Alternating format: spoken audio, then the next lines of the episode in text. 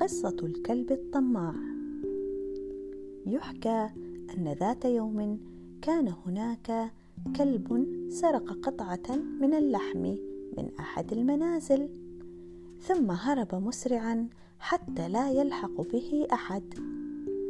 أخذ الكلب يركض ويركض ويركض حتى وصل إلى النهر، وحاول عبوره ليصل إلى منزله ويستمتع هناك بأكل قطعة اللحم.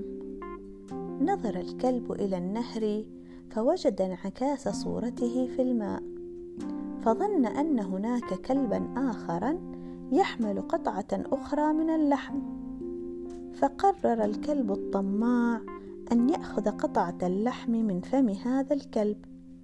وبمجرد أن لمس وجهه الماء إذا بقطعة اللحم تقع من فمه وتسير في مجرى النهر. حاول الكلب الطماع استرجاع قطعة اللحم من المجرى، ولكنه لم يستطع ذلك، وخسر قطعة اللحم بسبب طمعه وجشعه.